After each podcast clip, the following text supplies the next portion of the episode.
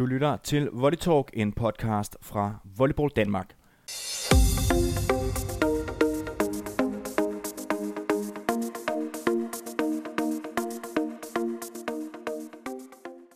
I det store udland, der har vi en række danske spillere, som slår sine folder. Jeg vil i de her podcasts tage en god gammeldags sludder med nogle af de danskere, som spiller volleyball uden for landets grænser.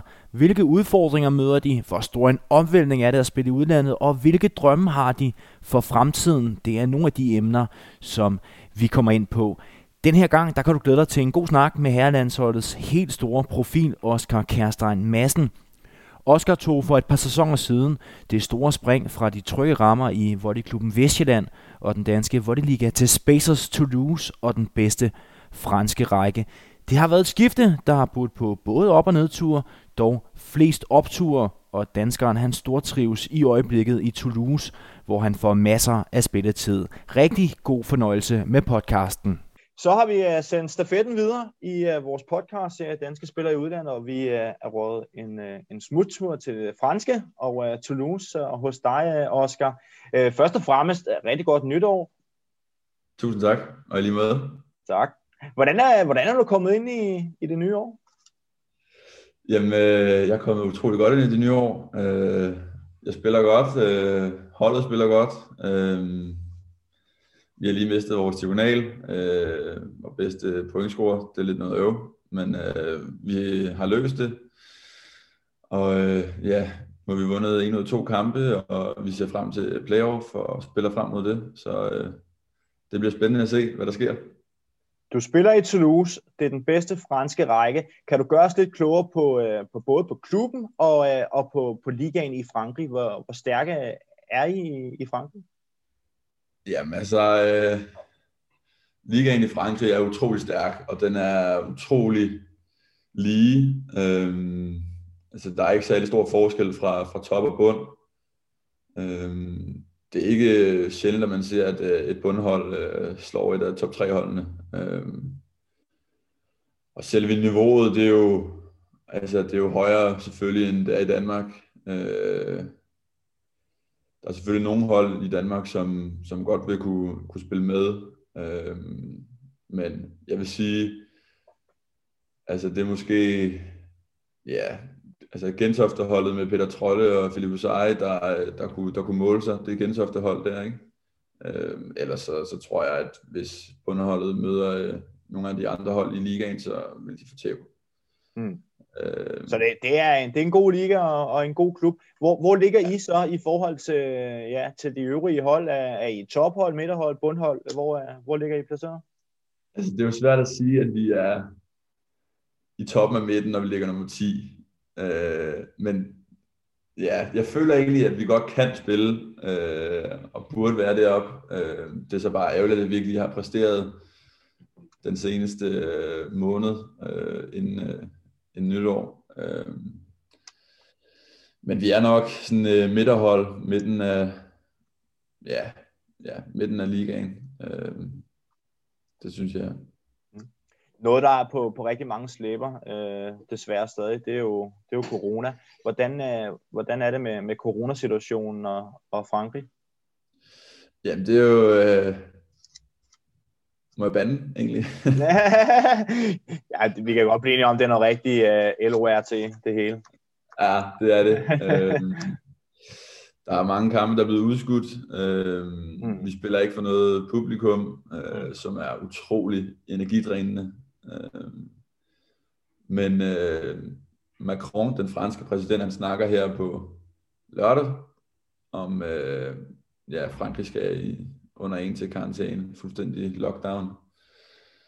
Så vi tripper lidt alle sammen på tæerne lige i øjeblikket og håber på at det nogenlunde er åbent. Altså nu er der jo udgangsforbud i Frankrig fra klokken 18 til klokken 6 om morgenen, så det er nogle lidt lange aftener nogle gange, men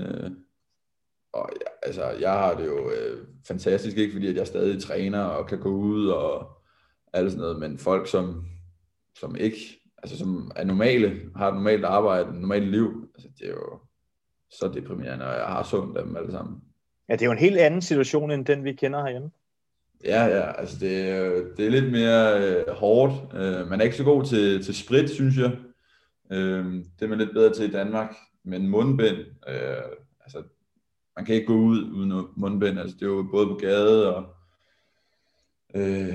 du bliver tjekket dine papirer, hvis du går ud. Så det er lidt mere hardcore, men det er også lidt slemmere her i Frankrig end der i Danmark. Mm.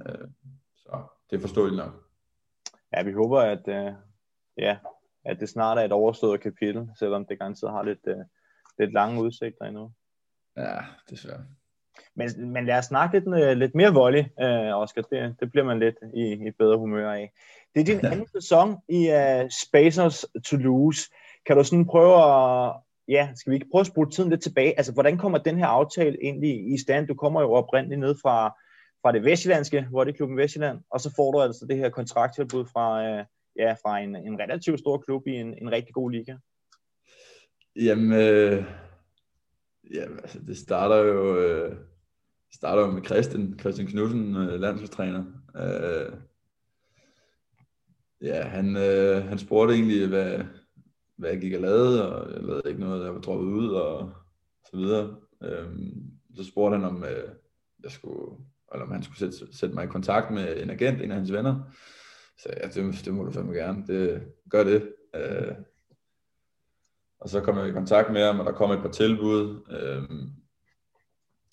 Men så var der noget med nogle penge, og så var der noget med en liga, der ikke var helt optimale, og så jeg ventede lidt, og så lige pludselig kom Toulouse. Mm.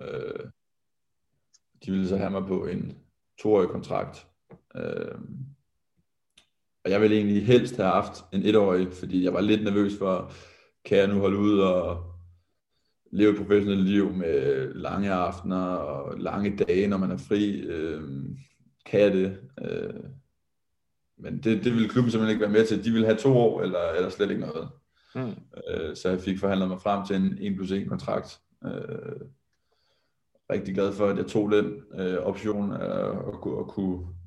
Ja, sige farvel og tak efter et år, fordi det er sgu hårdt, og det er anderledes, og altså der er mange ting, som kunne være anderledes, og så tror jeg ikke, jeg havde klaret det. Så det vil jeg sige til alle, altså som måske skal skrive under med en professionel klub, så bare tage et over, eller 1+1. Altså, ja, 1+1, kan du gøre os lidt klog på det, Oscar? Der er garanteret mange, der måske ikke lige er helt klar over, hvad det betyder. Ja, men det betyder, at den officielle kontrakt er på 2 år, men du kan godt sige nej tak, eller købe dig ud, eller en klub kan købe dig ud efter 1 år. Så ja, altså det er jo sådan lidt mere en loose, ja, den er ikke så hård en kontrakt. Det er jo også typisk for spillere, som er nye, at man laver en 1+1, eller for spillere, som er kæmpestore, og hvor pengene virkelig er noget at snakke om. Så ja, men så fik jeg så tilbudt kontraktforlængelse i julen sidste år. Nej, det var lige før corona sidste år, på 2 år. Så det takkede jeg til, fordi jeg er utrolig glad her. Elsker byen, elsker klubben, gode trænere, rigtig gode holdkammerater. Så der var ikke nogen tvivl der, at jeg skulle bare have 2 år mere, og nu er jeg så i gang med år nummer 2 her. Og det går jo godt, Oscar. Du får spillet en masse i øjeblikket. Ja, jeg får spillet utrolig meget, og jeg har også lagt mange timer bag det i år, lidt flere end jeg gjorde sidste år. Altså sidste år, der var det lidt mere bare det her med at falde ind i en professionel rolle, og ligesom finde ud af, hvad vil det sige, altså hvad gør man, hvad gør man ikke, alt sådan noget. Hvor i år, der har jeg vidst, hvad det handlede om. Så i år har jeg tilladt mig selv at have en masse ekstra træninger for mig selv, med mig og en, der hedder Seba, vores libero, virkelig dygtigste volleyballspiller, jeg nogensinde har spillet med, hvor vi bare møder op 30 minutter før træning, så er det bare sådan noget russertræning, altså pissekedeligt, men det virker, og jeg kan mærke, at min teknik bliver bedre, og jeg bliver bedre, mere bolderfaring, bare får nogle repetitioner ind, Og det høster jeg så frugten af nu. Nu ser vi så din lejlighed, eller dem, der hører den her som podcast, kan selvfølgelig ikke se din lejlighed, men jeg fik lige en lille rundvisning før. Sådan dit liv uden for volleybanen, hvad får du tiden til at gå med? Jamen, jeg får ikke, altså det er lidt kedeligt nogle gange, det er det. Nu er du selvfølgelig også begrænset af en corona, så du kan ikke bare rende rundt og drikke kaffe hele dagen. Ja, jamen altså... I en ikke-coronatid, så vil jeg, for eksempel i dag, hvor jeg er fri her til formiddag, så vil jeg måske invitere nogle gutter over til noget morgenmad, eller måske bare noget formiddagskaffe, eller tage ud og få noget kaffe, tage lidt ud i byen, gå lidt. Om aftenen, så vil jeg spille Playstation. Det bruger jeg rigtig meget tid på. Virkelig en god ting at have som professionel. Men her i corona, så er det jo meget bare Playstation og Netflix, og min mor prøver at få mig til at læse nogle bøger. Så det prøver jeg lidt på. Det går ikke så godt, men det, jeg prøver. Og der var også noget, Oscar, det har ikke kun været en stor optur det hele, fordi at i oktober måned, der får du et hul i lungen simpelthen. Det lyder jo ret voldsomt. Kan du prøve at gøre os lidt klog på det? Jamen, jeg spillede en kamp mod Nice. Jeg startede ude, og kunne godt mærke under opvarmningen, der var sgu et eller andet sådan, det var sgu lidt mærkeligt med lungen. Der var et eller andet, føltes som sådan en sidestik, højt op i brystet. Og jeg lavede lidt værre med bare, jeg tænker, nej, jeg skal bare glemme det. Det bliver så værre og værre, og jeg skal så ind og save. Og på det her tidspunkt, det var så i første sæt, der er det blevet så slemt, så jeg sådan, jeg holder vejret, når jeg skal, for eksempel i timeout, når jeg skal løbe, så holder jeg vejret. Fordi det gjorde ondt. Og da jeg kommer ind, bliver skiftet ind for at save, holder jeg vejret, indtil jeg har savet, og jeg laver så sådan en... rammer bolden helt skævt, og den flyver op på bagvæggen. Normalt ville det være mega pinligt over sådan en sav, men jeg var så ligeglad, jeg havde skuren, det var ikke rart, og siger det så efter første sæt til vores træner, at jeg har det sgu mærkeligt, der er et eller andet, der er galt. Han siger så, okay, fint, sæt dig ned og drik noget vand, og lige tage det lidt roligt. Og efter et sæt igen, så siger jeg, okay, jeg skal have en læge. Der skal ske et eller andet. Også fordi, at min hjerne var ved at gå fuldstændig koge over. Er det hjertet? Hvad fanden? Hvad sker der? Kommer så nogle læger, en ambulance, og tjekker mig, og jeg har så forhøjet blodtryk. Kommer så ind på et utroligt coronafyldt hospital. Det var også lidt skræmmende, synes jeg. Altså, det var sådan lidt sådan zombie-apocalypse-agtigt med syge folk overalt på gangen og så videre. Men jeg blev tjekket og får så at vide, at jeg kan godt tage hjem. Jeg har et lille hul, men at jeg vil være okay efter 48 timer, var den første udmelding. Og jeg får så senere hen nogle test i Toulouse, og får så at vide, at jeg kan ikke træne, løbe, styrketræne, noget som helst. Skal jeg passe på, når jeg er ude og købe ind. Det skal jeg ikke gøre alene, det skal jeg få nogle andre til. Og de synes, jeg skal til hjem. Så det gjorde jeg, og det var så lidt noget øv, fordi at med, det hedder så en diskusprolaps, et hul i lungen, så må man ikke flyve under trykket. Så jeg var nødt til, jeg tror, jeg brugte 22 timer på at tage et tog hjem til Danmark. Så det var også lidt stressfyldt at skulle sidde og være syg i et tog, men jeg klarede det, og kom tilbage, og har det for fedt. Ja, du er ovenpå endnu, altså bedre end nogensinde. Ja, altså det er fantastisk, det selvfølgelig er der op- og nedture på sådan en sæson, og lige nu der er jeg oppe i en optur, alt kører, det største negative punkt lige nu, det er, at jeg har lidt ondt i knæet, men ellers er det helt fint. Altså, alt er ligesom inde i en rytme. Jeg har fået en kostvejleder til at hjælpe mig med kost, og styrketræning går godt, og træning går godt, og det er fantastisk lige nu, synes jeg. Ja, du virker også til at være i strålende humør, Oscar. Det spiller for dig. Det gør det. Hvad, altså dine drømme og ambitioner nu her, altså nu spiller du fast i den bedste franske række, du har forlænget din kontrakt. Hvad kan vi forvente os af dig i fremtiden, Oscar? Du er relativt ung stadig jo. Ja. Der er mange gode år i dig. Ja.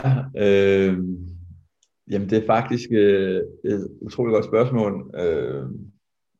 Jeg har tænkt meget på det. Bruger mange af de lange aftener på at tænke på det. Men jeg ved det sgu ikke. Altså jeg føler, det kan gå begge veje. Jeg kan tænke, ved du hvad, det var sgu meget sjovt efter de her 3 år i Toulouse at være professionel, og det var en oplevelse, og ikke fordi, at jeg ikke kan lide at spille volley, men man kunne da egentlig også godt tænke mig at få en uddannelse, og savner lidt nogle gange et normalt liv, hvor man ikke, altså hvor man har fri i weekenden. Jeg tror, jeg i januar har jeg fri 4 dage i alt. Men omvendt så er det også bare sjovt at spille på det allerhøjeste niveau, man kan. Og blive bedre og udfordre sig selv med nye holdkammerater, nye klubber, nyt land. Så det, altså jeg kunne se mig gå begge veje. Lige nu, der hælder jeg nok mere til at gå hele vejen og håbe på at kunne spille i nogle af de rigtig store klubber rundt omkring. Jeg kan godt spille i Tyskland. Jeg ved ikke, jeg tror bare, det lige Tyskland er lidt attraktivt for mig, fordi det virker så meget som Danmark på en eller anden måde. Der er Frankrig lidt anderledes med nogle ting. Og ellers så Italien selvfølgelig. Altså, Italien er jo vanvittig. Jeg har hørt nogle historier fra vores hæver, Nikola Jovovic. Altså, hvor professionelt det er, og hvor højt niveau det er. Altså, det lyder så fedt. Kunne være virkelig sjovt at prøve at spille der en dag. Og i forhold til landsholdet, Oscar, der fik du jo også, det er efterhånden ved at være nogle sæsoner siden, men der fik du også dit store gennembrud nede på hjemmebanen nærmest i Vestjylland, Slagelse. Hvad er dine drømme og forhåbninger i landsholdsdragten for fremtiden? Jamen altså, jeg håber, at nu hvor altså, vi er virkelig begyndt at få et utroligt godt hold, synes jeg. Altså når man kigger på holdet, altså kommer flere og flere udlændinge eller danske spillere, der spiller i udlandet. Og det er jo bare noget andet i udlandet at spille volleyball. Altså nu spiller Mads i den bedste række i Italien og gør det jo utroligt godt. Så altså det. Ja, jeg håber på, at vi kan blive et EM-hold, som spiller med til EM, og som er med hvert år. Altså så man regner med, at okay, Danmark er selvfølgelig med. Og at vi måske bliver lidt større. Og sådan generelt det kunne også være fedt at spille noget European Golden League, i stedet for European Silver League. Altså fordi man har jo sådan lidt.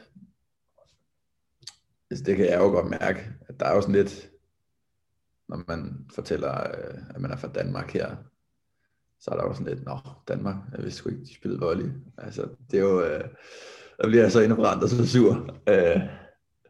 Fordi jeg føler jo godt, at vi kan spille volley. Så det synes jeg, at vi burde tage os og vise, at det kan vi godt, og specielt nu med så mange gode, dygtige spillere, så synes jeg, EM det er et rigtig godt mål. Også derfor jeg er utrolig sur. Ikke ærgerlig, men sur over, at vi ikke får lov at spille EM-kval, fordi jeg tror sgu, vi havde gået videre. Det tror jeg ud af det på, så det gør mig rigtig sur at tænke på. Mm. Men ja, sådan er det jo med situationen i øjeblikket med corona. Vi må glæde os til den kommende kval, og håber selvfølgelig, der kommer en slutrunde. Nu er der faktisk European Silver League til maj måned i Slagelse. Hvordan bliver det for dig at komme tilbage? Jamen, det bliver fedt. Det bliver utroligt fedt. Det er jo egentlig, hvad skal man sige, i min pause fra volley i min sommerferie. Men altså, det er jo altid fedt at spille for landsholdet, uanset om det er senior eller ungdom. Så er det jo endnu federe at være i Danmark, når man har været væk længe. Og så er der også utrolig mange drengene fra landsholdet, jeg kan se i år. Så det glæder mig mega meget til, og glæder mig også til lige at kunne byde Knulle den øl, som jeg skylder ham, efter han fik mig til Toulouse. Så jeg glæder mig utrolig meget til det. Ser meget frem til det. Vi glæder os også til at se dig i landsholdsdragten igen, Oscar, og følger dig naturligvis meget tæt i Frankrig, og vi håber, at det fortsat kommer til at gå dig rigtig godt. Tak fordi vi måtte forstyrre dig, Oscar, og alt muligt held og lykke. Tusind tak. Yes!